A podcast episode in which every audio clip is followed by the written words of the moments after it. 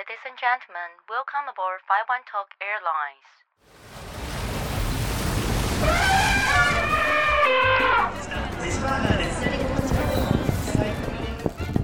Give me five，和世界交朋友。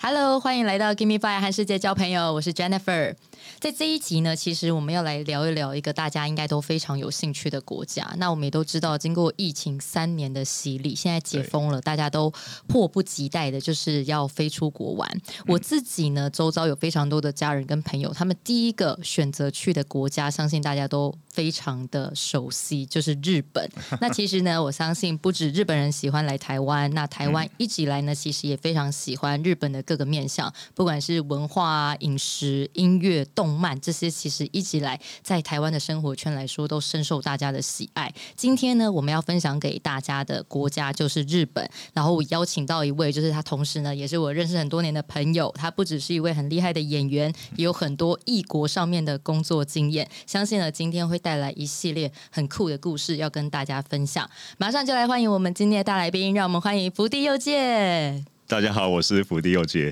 对今天真的很开心可以邀请到福地来到我们的节目上。那其实我跟福地，我们大概已经认识了超过，应该也是超过四五年。有，因为疫情之前已经认识了，对，然后就是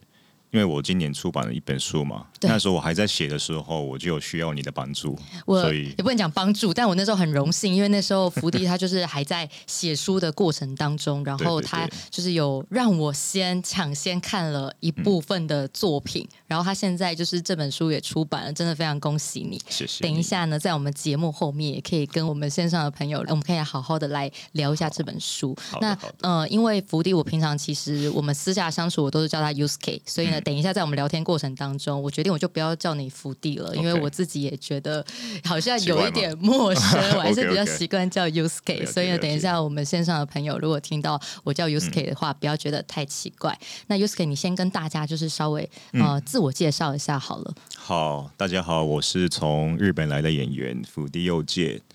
呃，现在我在台湾、新加坡、北京、上海、东京，有时候在马来西亚演戏。但是我已经在台湾差不多十多年了。今年我出版了一本书，叫做《逆境快乐》。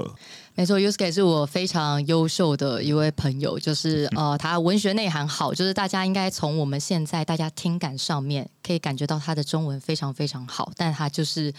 一百趴的日本人是吧？你没有混血吧？没有，我记得我刚开始 认识 Uske 的时候，我们在聊天的时候，我那时候一度嗯觉得他是不是什么台日混血，因为他的中文就是已经到没有口音，然后中文非常好我还在学。还在学，但是人家现在出了一本就是中文的书好吧？然后真的很替你开心。然后谢谢你。稍后呢，我们可以再来聊一下这个作品的部分。那今天呢，就是主要是想从呃 y u s k e 的视角来跟我们分享，因为你自己本身是日本人嘛，对，但是我知道你的英文其实也非常好，因为其实跟大家就是呃补充一下，就是我们两个平常在讲话聊天的时候其实是中文，可是我们私下不管是在讨论呃他的文学作品，或是我们可能在呃分享生活上面的琐事的时候，其实我们都是用英文。然后 Uske 的英文真的也是非常的好，谢谢。对，那可以跟我们先稍微聊一下，就是哎、诶你从小到大学英文的过程。我呃，其实是我的时代是就是呃国中的时候，就是我们你的时代我们其实差不多了。OK OK OK，我们就是国中的时候在日本开始就开始学习英文，对，然后陆陆续续上那个高中的时候也开始学习，然后在上大学的时候要选择另外一个语言嘛，就是除了英文之外，第二外语。对，嗯所以我选了法文。但是我是在大学的时候，我去美国的一个地方 Davis，嗯呃，University of California Davis，嗯，我去那边呃留学半年。对，对，所以我的英文的部分是我的学习的这个经历，差不多正式的经历就是这样。其实我小时候看的电影都是呃美国那边的，这个很奇怪。我小时候就我去看电影院看的东西，他们就是上映的差不多都是这种呃英文的戏，所以我对于英文好像是一直都有兴趣。所以我从美国回来之后，我我自己为了我的工作，就陆陆续续学习到现在，其实现在也是在学习当中这样子。其实从刚刚 Yusuke 的分享，其实我呃、有注意到几个重点，就是你说呃你是在日本的时候是从国中开始，对那所以其实英文教育在日本来说、嗯是那个时候都是从国中开始，还是其实从可能国小或是更小？呃，如果我没错，呃，没记得错的话，呃，小学六年级的时候，最后一年级的时候，稍微我们会学习这个 alphabet A B C D 哦大概十二岁的时候，对。但是现在我的弟弟有儿子，嗯，然后他满五岁，对，他在那个幼儿园已经开始讲一些，就是上一些英文课，简单的。对，因为我们知道现在就是可能整个地球村嘛，然后整个世界的竞争太激烈。其实我相信不不单是日本啦，就是台湾，然后甚至我有很多就是可能在上海、在北京的朋友，现在好像就是学龄前，嗯你可能就是双语幼稚园，嗯，就是英文的教育相较之下比较比较早。我看他的儿子，我觉得呃，这样子从他的年龄层开始学习英文是我觉得蛮好事情，对，因为我呃上周才从日本回来，嗯，然后就我跟他一起玩的时候，我有时候我用故意一段时间，我故意用英文跟他就是聊天，他是 OK 的然后就是哎，what what is this? What is this animal? 他连 giraffe 那个是什么？嗯长长颈鹿长颈鹿，长连那个我他知道，他才几岁？五岁。五岁，哇 This is giraffe. Oh my god, you know giraffe? yeah, yeah, yeah, yeah. 所以我觉得对他们来说，学习英文是还是去玩的东西，对，不是认真用头脑学习的东西。就是应该说不是制式化的，为了嗯考试，对对为了升学。嗯。其实我觉得这也是一个呃，在学习英文上面，我自己的亲身经验其实也是这样子。OK，因为就像你刚刚说的，你小时候你很喜欢看一些就是嗯。呃欧美的电影，其实我也是，就是我小时候嗯最初是我也很喜欢，就是看一些呃外国的电影，嗯然后影集，然后我很喜欢听一些英文的歌，OK，然后我觉得你在呃那样的环境下，因为你自己嗯。喜欢，你就会有一个兴趣，想要知道怎么样可以听得懂嗯里面在嗯演什么。那我觉得好像对小孩子在学习英文上面有兴趣这件事情其实很重要。嗯，兴趣先，然后又是用头脑是后面的事情，对这样比较好。你先有兴趣，你有那个动力，你就会更想要去学习。对对，嗯那你说就是你一路到就是大学，然后后来你去了美国。对，没错。那在美国的嗯过程，学习英文的过程，可以给我们大概分享一下吗？呃，其实是我上大学的时候，我们在日本从高中上大学的时候，我们有一段时间就是学习很多东西，然后要考试嘛。对，所以我高中的就是第三年级的时候，我对于英文的单词，就是我就是狂学这个单词，狂背，没办法，升学压力。嗯，当时我觉得蛮辛苦的，但是那时候的有一些累积到的一个程度的英文的单词，我去美国留学的时候很好用。很受用。对，因为就是哎，好像有听过，哎，好像有听过，有很多这种一个一个呃衔接 clues，嗯，所以呃，我从大学认真开始一些比较生活上使用的英文，因为我们在课本上面学习的东西是 How are you? Hey, how are you? 对，What's up? 嗯，之类的嘛。比较制式。对，但是我就到那个美国那边的时候，我才发现，我们去超市，哎，这个蔬菜叫什么名字？连这个蔬菜的名字都不知道，哎。对，因为可能那边的蔬菜种类其实也特别特别多。对，所以我觉得，哎，其实是那时候我学习了那么多单词，但是在生活上是不是还是需要学习生活的东西？嗯，那我觉得我们这个亚洲，我们开始学习英文的时候，其实是我们会先学一些比较呃 stereotype 的东西，对刻，比较刻板印象的东西。对嗯，但是我觉得慢慢开始进入到他们的生活的时候，英文的有一些好玩的地方就涌出来。嗯，所以我希望就是现在的年轻人，就是现在的听众们，如果你们不喜欢英文的话，我觉得你找到一个外国人的朋友就就好了。嗯，因为我们在我在大学学习的方式也是这样子，就是先从交朋友开始。对 study hard, play hard，嗯，真的，我我其实也是，我我我有没有 study hard，其实我不太确定，但是我肯定是有 play hard。OK，因为我在美国的时候，也是我在书籍里面有写，我每一天认真去上课，然后就是一秒都不想要浪费，这样子。所以你是很 enjoy 那个在美国念书的那段过程。对，因为真的是我那时候我已经知道我只有六个月的时间，对，而且是六个月后我们要回日本，然后就是在念完日本的大学那边，所以六个月的时间点上，我要把这个能够经历的东西都要经历。体验一轮。对，所以 play hard 的这个部分也是对我来说，当时的我来说很重要。连我跟日本朋友在一起玩的时候，也是我们尽量讲英文。当时我们是十九岁，对，所以连酒吧都不能进去。嗯，就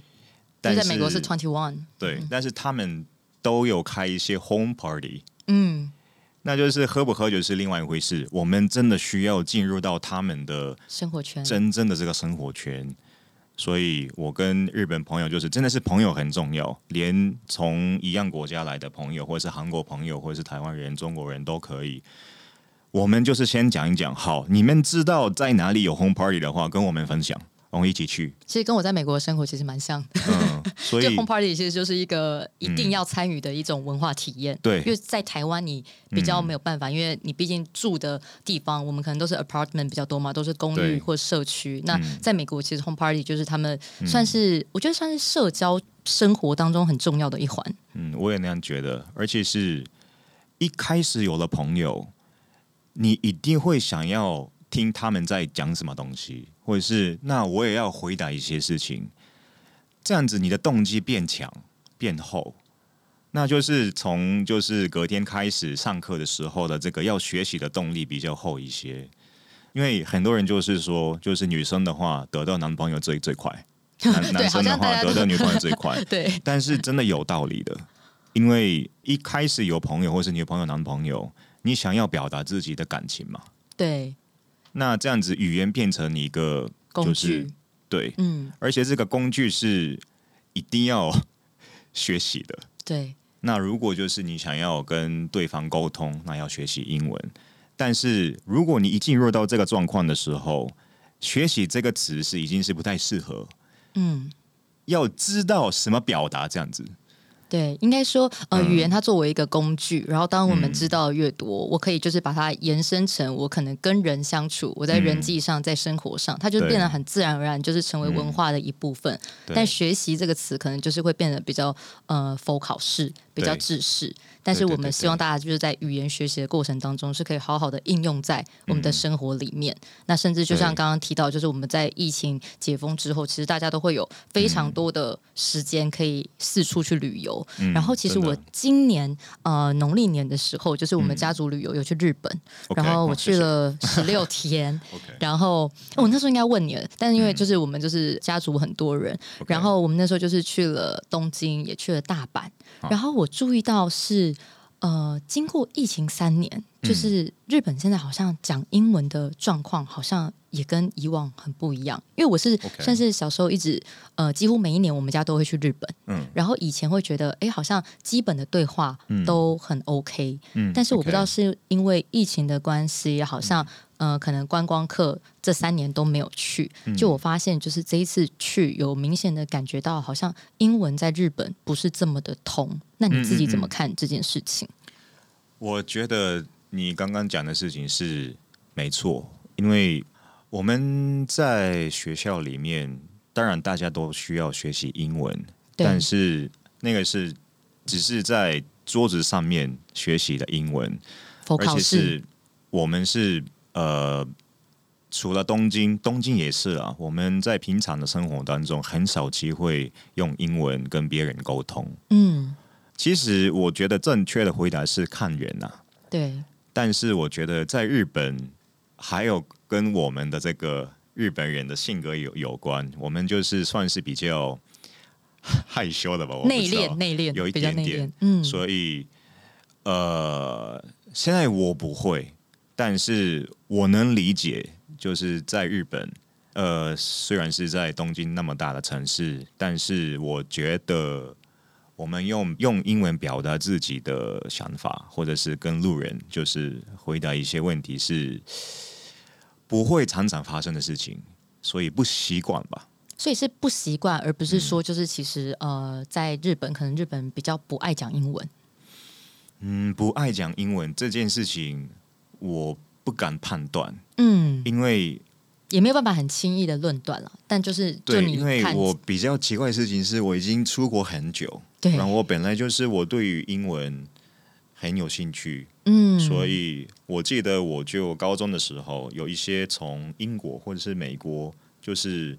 来日本的学校当老师的那一些，就是 teachers，嗯，我上他们的课之后，我我马上要就是跟他就是聊聊看，用刚刚我要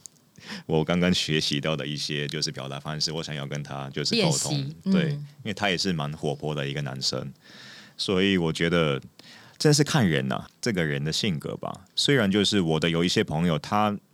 连一句英文都不太会讲，嗯，但是如果他被外国人在那个日本的六本木在哪里，就是被问路的话，他一定会回答，用他自己的方式去、我懂你意思。所以也不能说是呃，可能他们不爱讲英文，就是嗯。还是回归到 Usk 刚刚说的，就是每个人他可能呃个性不一样。嗯。那当然可能有一个比较大的文化特性，就是你说可能日本人相较之下，他们可能都比较内敛，但他们其实都还是很愿意去帮忙，但他可能就是不习惯讲英文。嗯。好，那其实呢，刚刚有提到，你刚刚有提到说，就是如果你像你的朋友啊，如果有人跟他问路的话，他可能就是即便他一句英文不会讲，但他可能就是会还是会很热情。那你在美国呃念书的时候，嗯或是你可能跟朋友出去的时候，就是有没有什么，比方说问路或是搭讪的这种经验？蛮多呢。我其实是我第一次出国的时候，我去那个温哥华，嗯，当时我的英文真的非常不好，所以我记得我故意问路，哦，你借由去问路，然后来训练自己讲英文。对，然后就是那时候我做的方式是，我先就是因为我们学过嘛，就是呃，I don't know how to get to blah blah blah，啊、h o w to get to？yeah，、嗯所以 how to how to get there blah blah blah，所以我先想好，但是我去面对一个真正要问路的这个状况的时候，我们的那个头脑会空白嘛，嗯，对不对？就是当你还不习惯讲英文这件事的时候，其实是会紧张的。对，所以我就是我故意去就是陌生人，然后就刚刚我想好的那那一句话，我要我要我要用，然后问，但是讲不出来，嗯，然后他就是跟我解释怎么走嘛，对啊、啊 t h a n k you，Thank you。然后就是我故意用一模一样的一句话来问别人，对。因为刚刚我已经问过嘛，所以紧张的程度比较少了一些。你该不会，比方说，你只是要去一个 Subway，然后嗯你可能也同样一句话，然后你问了十个路人，只是为了降低你问路的紧张感。For example, yeah, could you tell me how to get to the train station? 想好，那先先先问，听不懂没关系，下一位。听不懂没关系，下一位，下一位，下一位，下一位，下一位。我你说你在。Vancouver 的时候是这样？Yeah, 好，我跟你说，从这里就可以看出来，就是 Yusuke 为什么会是一个优秀的演员，因为你很多东西就是熟能生巧，practice makes perfect，你知道吗？就是经由不断不断的练习。可是就像你刚刚讲的，你借由每一次去问不同的人，你的紧张感其实会逐步下降吗？对，要要让你习惯，就是这一句话，至少让你自己知道，好，就是已经问过好几次，所以你不太会紧张，这样子。OK，就是比较重复重复，那就习惯了就可以问。但是很奇怪的事情是，如果你问的顺利的时候，他们的回答也是比较顺利的听得懂。对这是一个真的是语言是一种感情的有一些交流，对，不只是用头脑嗯，所以我刚刚我跟你聊天，我有一个很很有那是什么共比较鸣吗？现实感的一个说明的说明的方式，好像是你的语言学习一个语言的时候，用头脑来讲话，变成用感情来讲话的时候，你开你就是开始比较 enjoy 这件事情。哦，所以有可能第一次问路的时候是还是用头脑，对，但是问可能第五个人的时候，慢慢开始变成用感情来问。嗯，那用感情来问的时候，他们的那个回答也是用感情听，这样子有可能是一个比较把自己的细胞习惯这个语言的一个过程。其实我觉得 Uske 刚刚分享这段听起来虽然有点抽象，但其实我觉得它可以简化成，就是你心里有多渴望，或你有多 desperate，、就是想要到这个地方，或是想要认识这个地方，嗯或是想要跟这个国家、这个城市有交流。那我觉得就是像刚刚有提到，就是呃，我们现在大家都有很多旅行的机会嘛，所以问路就是一件非常 common 的事情，就是你在各个国家你都可能有问路的时候。那从简单到，比方说我就是拿着地图，然后指这个点。我甚至不用讲话，我可能指这个点，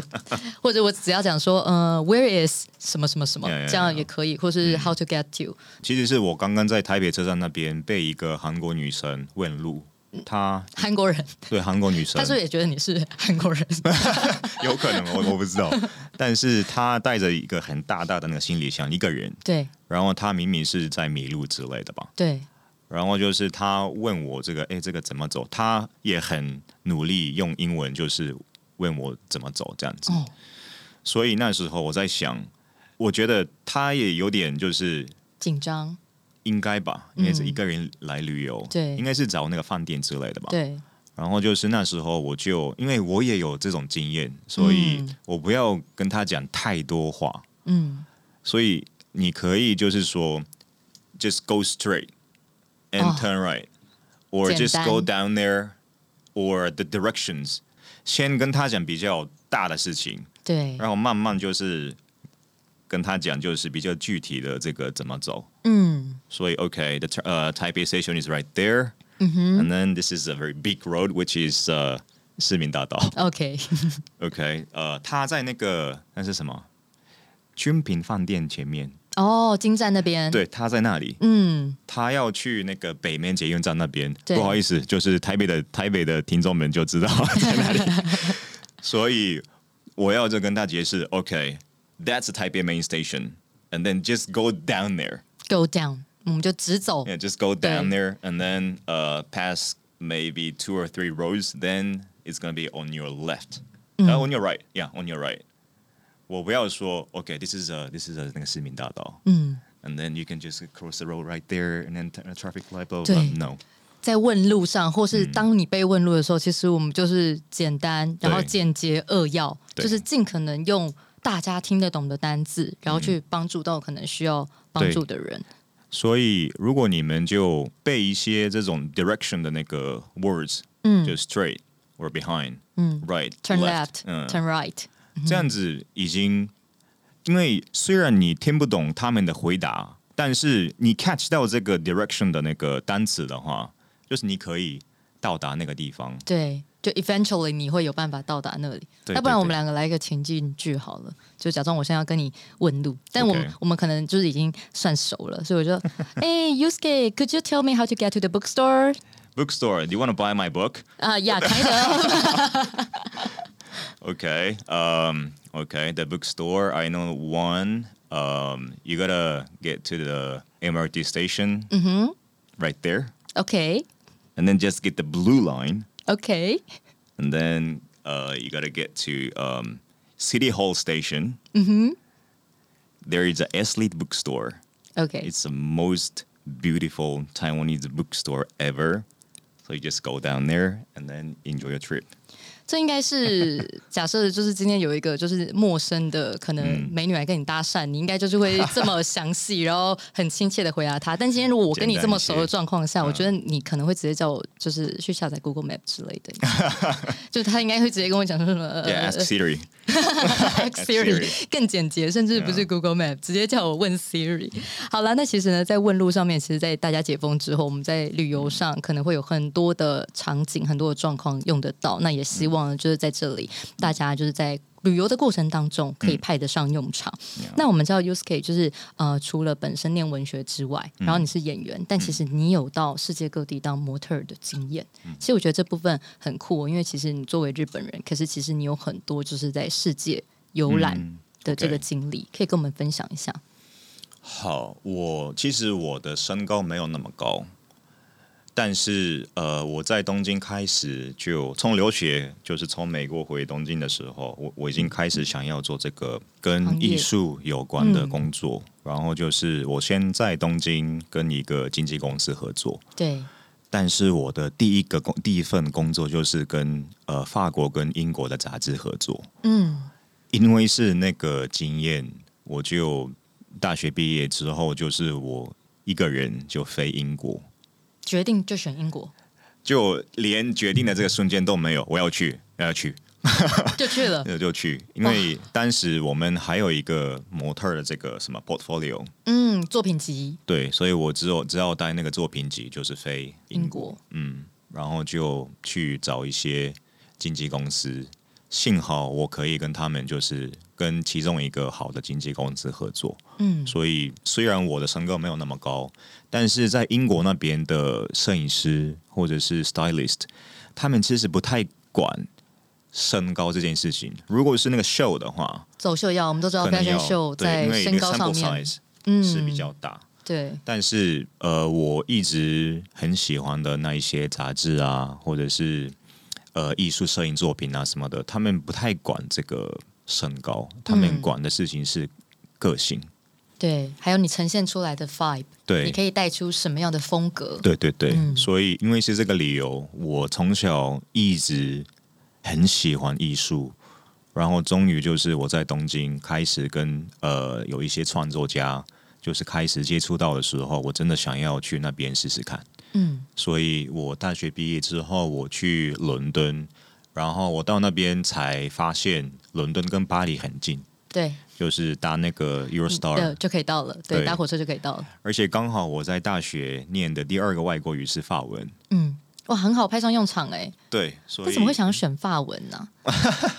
我觉得法文，嗯嗯，就很困难。对？但是哎，这样子我可以两边。如果在我巴在巴黎也能够跟有一些当地的经纪公司合作合作的话，我可以来来回回这样子。嗯，所以我就做 Eurostar 去巴黎找一些经纪公司，然后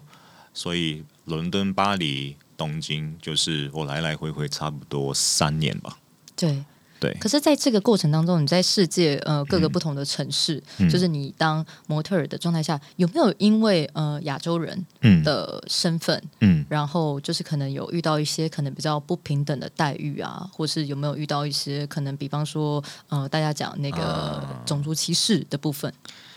其实这个部分都没有，嗯，只有一件事情，税。Tax。哦，那那那就是那就是工作 工作的问题，对对对对对。但是其实在，呃职场上是没有遇到任何你觉得不平等的事情。对，因为这件事情其实是呃跟我们的刚刚你跟我讲的这个动机有关。对，因为我到一个国家的时候，我尽量用他们的语言来跟他们沟通，嗯，或者是尽量就是在他们的生活节奏来体验他们的生活。嗯所以其实是反而我在国外得到的经验，就是他们帮助我的经验更多。嗯然后我自己回想的时候，我就是得到过一些那种歧视吗，或者是什么？其实我想不起来。嗯当然是呃，有一些就是时尚的事情，有一些呃，这个比较不好讲。但是有时候他们只需要白人，或是黑人，或是亚洲人，嗯他们有这 categorize 啊、n o t not categorize，但是有一个主题，对，可能有时候比较算是性的话，为了主题而去挑选对对对人，而不单是嗯就是因为是亚洲或什么的。对，没错。嗯那我自己也是呃创作创作人，所以我能理解这个理由。因为如果我要做一件事情，然后它有很明确的这个 theme，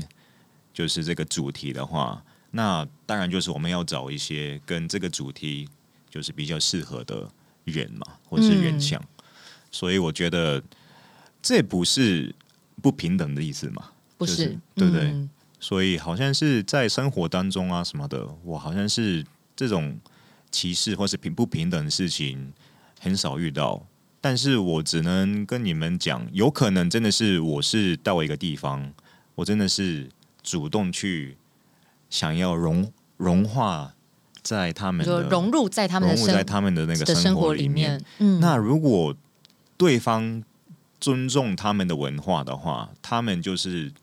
给你的反应也是一定会尊重，就是别人的这一种嗯态度。所以我觉得刚刚我们聊的这个呃问路这件事情也是，如果他们就是很粗鲁的态度来问你的话，你的态度也会变，对不对？但是他们很客气的，就是问路的话，虽然在日本我们也是不太会讲英文，但是如果他们真的是看起来很很有困难，或者他们态度就是哎不好意思这样子来被问的话，我们的态度也是很就是诚意的，就是跟他们回答，不太会他们很有就是礼貌的问问路，但是我们不会说哎我不知道，不会这样子嘛。对，就是一个大方向来讲啦。其实，呃，就是人跟人相处之间，有时候那就是一个互相嘛。就是我事出善意，然后我努力的去融入你们的文化，然后我也尊重你们当地的生活方式。那其实，呃，不敢说全部，但应该就是大部分的状态下，其实我们呃回馈到的，就是应该也都是好的那一个部分。嗯，那也很好奇，Uske 后来是为什么会选择台湾，就是当演员啊？这件事情也是，呃，我。从我去伦敦那时候有关，是因为我一直想要当一个好的艺术家，或者是想要当一个好的表演者。那我从英国回来的时候，我就慢慢开始看一些，呃，除了日本，就是很多亚洲的的作品，王家卫导演、侯孝贤导演、蔡明亮导演等等等等。当时我就发现，哎，如果我会讲中文的话。我就可以跟他们合作，嗯，而且是就像刚刚我跟你讲的，以前我比较对于用英文的文化有兴趣，对，但是就过了一段时间，我回来的时候再开始看这个亚洲的的美好，嗯，然后就是嗯，哎，中文学学好的话，我可以就是旁边有这么多好的导演，那去学习吧，这样。后来就我在东京去书店买中文的课本，对，然后就开始学习。但是我们演员是需要讲话嘛，对，所以当时我从英国回来，真的是我需要赚钱，不能生活，所以我在网络上找到一个维修电脑的一个打工。对，因为为什么我选择那边，是因为他们的这个资料里面，那边有很多中国人的留学生，是。所以那时候，哎，我可以回家再学习，然后我去上班的时候，我可以 speak out。哦，所以其实有点算是为了让自己的中文能力进步，所以特别去选择了一个就是可以讲中文的工作环境。哦，我觉得这点是真的还蛮让人佩服的，就是在学习了英文、学习了法文之后，接下来就是对中文也有兴趣。对，所以我的诅咒就是这个，我很想要当一个好的表演者，好的演员。那其他事情，如果我能够做什么，我要做。嗯，后来，嗯，那时候我慢慢开始看更多亚洲片的时候，我发现每一个我很有兴趣的演员或是导演，都是从一个北京的学校来的，就是中央戏剧学院。嗯，当时刚好我的同事，这个打工的同事里面有一个北京人的朋友。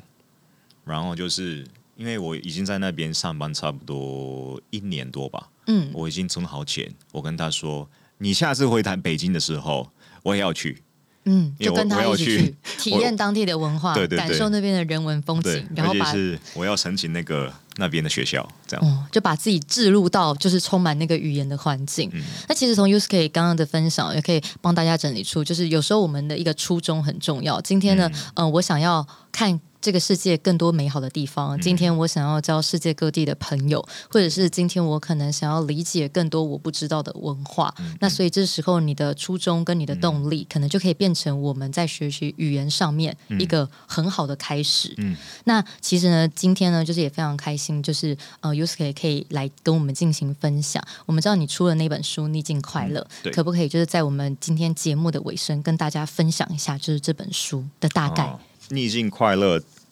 其实这个书名也是我自己给这一本，是因为其实我的人生都是这个演员之路都是逆境，但是对我来说，呃，每一个逆境是一个为了我自己的目标，当更好的演员这个目标的一个成长的一个种子，所以每一个逆境我怎么克服，我怎么看待，都写进去。然后就是从我写的内容是从我差不多十九岁在美国留学的时候开始，我怎么当演员，我怎么在英国生活，我怎么在法国生活，然后遇到逆境的时候，用什么样的多奇怪的方式去克服每一件事情。所以这本书就是是给年轻人呃做自己喜欢的事情，对于这件事情的勇力的一一本书。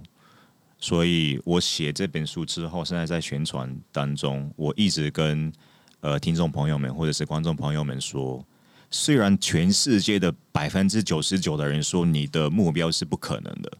但是根据我的经验，我全心支持你的目标。嗯，因为如果你相信你自己，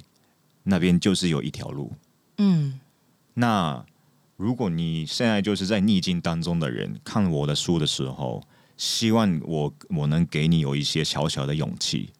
因为这个世界里面已经。这种男生存在于这个世界。就是用你自身的经验，哇！我相信今天透过 Uske 的介绍，大家应该都对于《逆境快乐》这本书感到非常的有兴趣。那其实我想，呃，不单单是成为演员的过程，可能在我们平常的生活成长过程，或者在我们的人生当中，大家都会遇到很多大大小小不同的挑战。那其实，呃，不管是语言上面，或是文化冲击上面，或是我们可能平常在职场上，在人际上，其实就像 Uske 讲的，很多时候其实都会有需要克服的地方。但我觉得人生就是你也不可能永远都是顺境的嘛，因为其实一帆风顺的人生，其实坦白说也是有一点无聊。那怎么样去克服这个逆境，然后怎么样在逆境当中把它变成养分，同时之间让这个养分可以成为我们持续生活当中的快乐，我觉得是一件非常重要的事情。然后也非常谢谢 Usk，就是用他自身的经历，然后跟大家分享怎么样跳脱舒适圈，然后到国外进行闯荡。也希望呢，就是对于就是这本书《逆境快乐》有兴趣的朋友们。大家可以买来，然后一起看看，然后同时呢，我们在生活当中可以不断的一起跳脱舒适圈，然后去找到就是我们在生活当中更多更多的快乐。那今天呢，非常谢谢 Usk 来到我们的节目进行分享，也非常感谢大家收听今天的 Give Me Five 和世界交朋友，我是 Jennifer。不管呢你是在我们 Apple Podcast、Spotify、Sound On 还是 YouTube 上面收听的朋友们，如果喜欢我们的节目，记得帮我们五星评论，同时按个赞，也可以推荐给。周遭可能对世界各地文化有兴趣的朋友，我是 Jennifer，我们下次见，拜拜，拜拜。